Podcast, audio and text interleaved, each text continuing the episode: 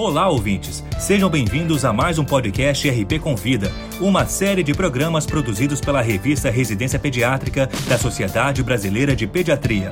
Semanalmente, um tema diferente de interesse dos médicos e demais profissionais de saúde é abordado por especialistas convidados.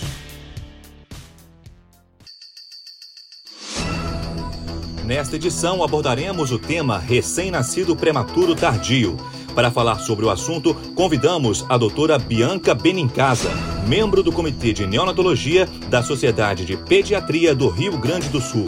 A especialista também é neonatologista pelo Hospital de Clínicas de Porto Alegre. Acompanhe a exposição.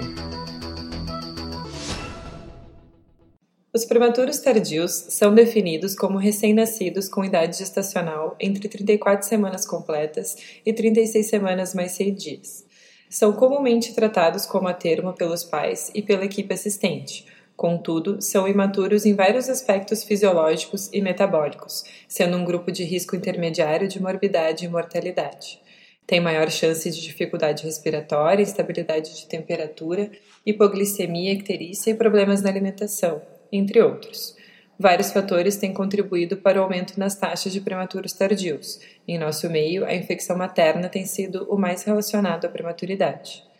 Em relação ao atendimento na sala de parto, a necessidade de reanimação é duas vezes maior quando comparados aos a termo. Até as 36 semanas de gestação, o processo de maturação pulmonar ainda encontra-se em evolução, e no pulmão imaturo pode haver absorção retardada de fluidos, insuficiência surfactante e trocas inefetivas de gases, que irão se manifestar clinicamente pela presença de desconforto respiratório. A instabilidade térmica decorre da menor quantidade de tecido adiposo e da maior dificuldade de produzir calor a partir da gordura marrom, que ainda se encontra em menor quantidade nesta fase. Além do mais, a barreira epidérmica é imatura e a necessidade de intervenções é mais frequente, contribuindo para a perda de calor.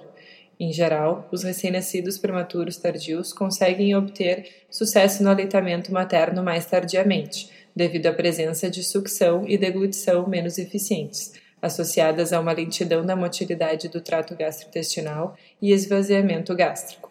A presença de menor reserva de glicogênio ao nascimento e a imaturidade do sistema enzimático responsável pela neoglicogênese estão associados ao maior risco de hipoglicemia.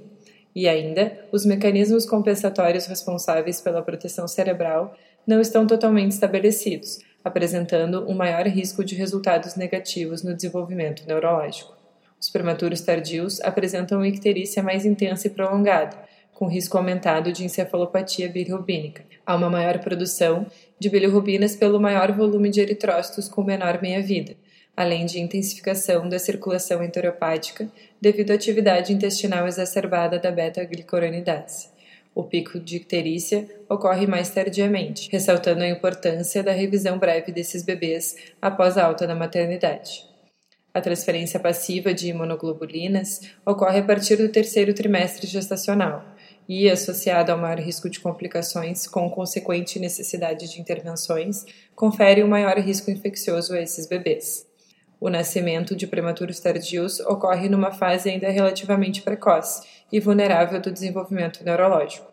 Alguns relatos clínicos indicam maiores riscos de paralisia cerebral, distúrbios de linguagem e déficits de neurodesenvolvimento, além de alterações comportamentais. O risco de rehospitalização após a alta da maternidade é cerca de 1,8 vezes o de recém-nascidos a termo.